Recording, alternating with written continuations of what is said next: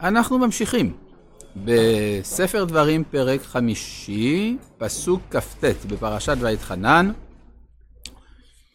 ושמרתם, לא בעצם, לא בסדר, אני חושב ש... כן, קראנו את זה כבר, אנחנו בפרק ו' בעצם, פרק ו', פסוק א', וזאת המצווה, החוקים והמשפטים אשר ציווה השם אלוהיכם ללמד אתכם לעשות בארץ אשר אתם עוברים שמה לרשתה.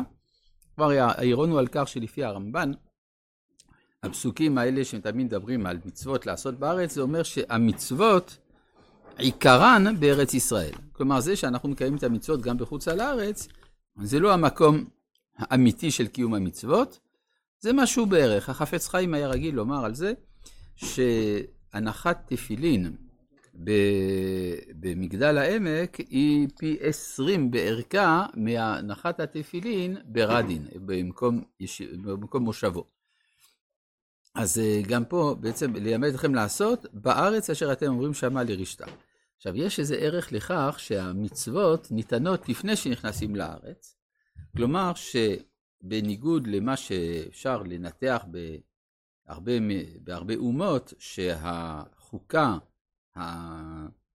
והערכים נגזרים מן הנתונים הגיאוגרפיים, בארץ ישראל זה לא כך, אלא אנחנו נכנסים כשכבר תרבותנו ורוחניותנו כבר מוכנים מראש.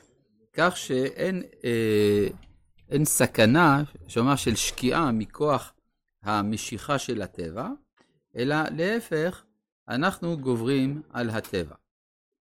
עכשיו, מה, למה כל זה מביא? זה מביא לידי חוויה, או לידי הכרה, שהתורה קוראת לה יראה, למען תירא את השם אלוהיך.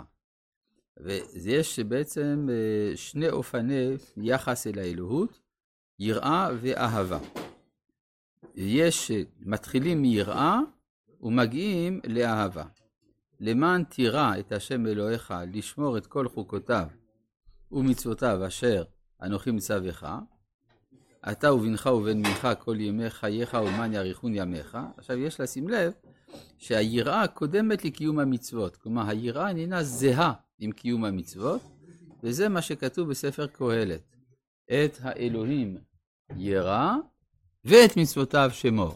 זאת אומרת, יש משהו שקודם לקיום המצוות, והוא היראה. מהי היראה? אפשר להגיד שהיראה היא חוויה רגשית. כן? כמו שאדם ירא מסכנה, או ירא מגדולה, או ירא ממחזה מרהיב וכדומה, או שאפשר להגיד שזאת הכרה שכלית. כן? תלוי לפי מדרגת האדם. במניין המצוות, הרמב"ם כותב שאחת ממצוות התורה זה יראת השם.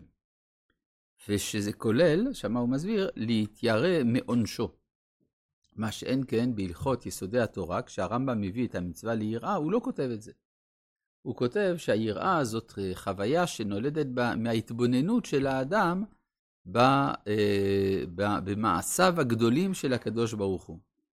זאת אומרת שמכוח ההתבוננות במעשים של הקדוש ברוך הוא, במיוחד בגלגלים, אז האדם מגיע להכרה שיש בורא עולם, הוא גם רואה את גודלו ואת אינסופיותו, וזה מה שמביא אותו לחוויה של יראה. אז נשאלת השאלה, שמא הרמב"ם חזר בו, מה שהוא כתב בספר המצוות, שצריך להתיירא מעונשו, הוא לא מביא את זה ממשנה תורה.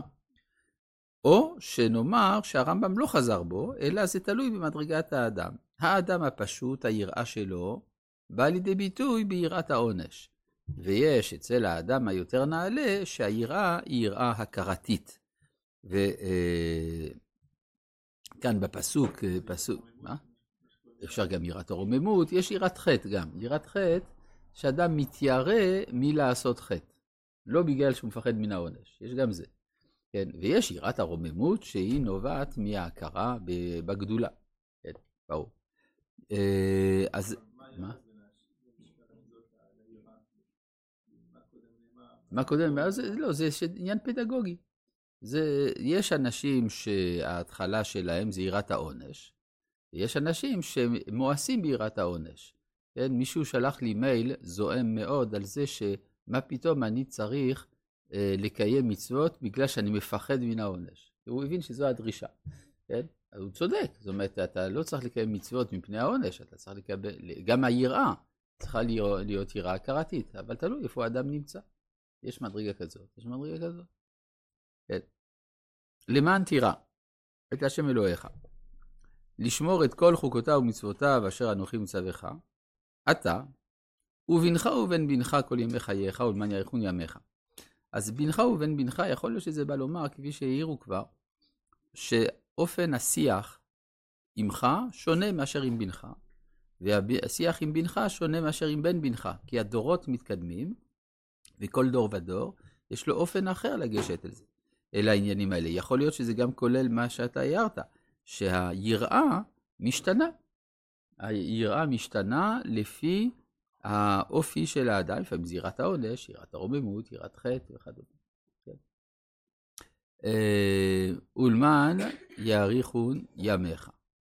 ושמעת ישראל, ושמרת לעשות. אשר ייטב לך ואשר תרבון מאוד, כאשר דיבר השם אלוהי אבותיך לך, ארץ זבת חלב ודבש. עכשיו, ושמעת ישראל, זה תוצאה. זה לא, או אתה עוד לא שומע. רק בפסוק ד' ייאמר שמע ישראל, אבל כאן ושמעת זה לשון עתיד. זאת אומרת, אם אתה תקיים את המצוות כראוי, בסוף אתה תשמע. מה זה לשמוע? להבין. כן? כלומר, דבר שנעשה מתוך הבנה, הוא אחר מאשר דבר שנעשה מתוך צייתנות. צייתנות הופכת את האדם למכונה, ואילו ההבנה הופכת את האדם לנבון. הזוהר מדבר על ההבדל בין עבודת עבד לבין עבודת בן. עבודת עבד זה עבודה שאדם עושה מעשה בגלל שהוא נצטווה לעשות. כמו שבארמית המילה עובדה זה מעשה. לעומת עבודת בן, בן מלשון בינה, הבנה. והזוהר מגנה את עבודת עבד, והוא משבח עבודת בן. טוב, שמה נשאל ומה עם עבד השם, שגדולי האומה נקראו עבד השם. יש הבדל בין עבד לבין עבד השם. עבד זה מי שעושה בגלל הנאמנות לחוק. עבד השם, אחרי שהוא כבר מבין, הוא כבר הגיע למדרגת בן, מרוב אהבה הוא מבטל את עצמו ומתנהג כעבד. אבל זה לא בגלל שהוא מואס בדעת. אז זה גם פה, אה, ושמעת ישראל, אתה תגיע למדרגת בן, ושמרת לעשות. אשר ייטב לך ואשר תרבון מאוד, אז מה, זה בשביל השכר? לא.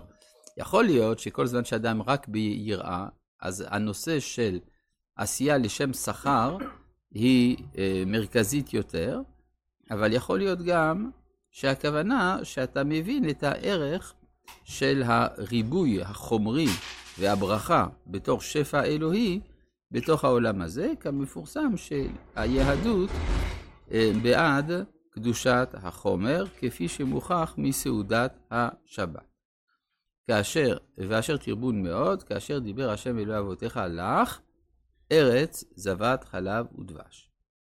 וכאן יש מהפך. שמע ישראל, השם אלוהינו השם אחד, ואהבת.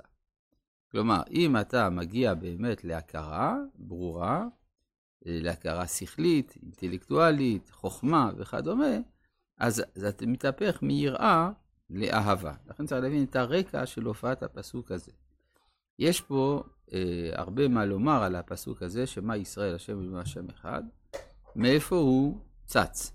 מסורת האומה שהפסוק הזה נאמר על ידי בני יעקב על מיטת חוליו, שכאשר הוא רצה לגלות להם את הקץ, נסתלקה ממנו שכינה, ואז הוא חשש שמא אחד מבניו אינו ראוי, וכלומר שאיננו באמונת הייחוד, אמרו לו בניו, שמע ישראל, כשם שאין בלבך אלא אחד, כך אין בלבנו אלא אחד, ולכן כל היהודים הם בני ישראל.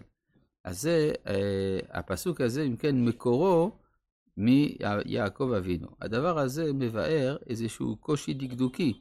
מה פתאום ש, אה, שמשה יגיד שמע ישראל, ולא יגיד נשמע ישראל. אז אומר הנציב מוולוז'ין שזה הפתגם שכבר היה ידוע באומה, ומשה רק חוזר עליו, כפי שמצאנו בהרבה פסוקים שמשמשים מנביא לנביא. רבי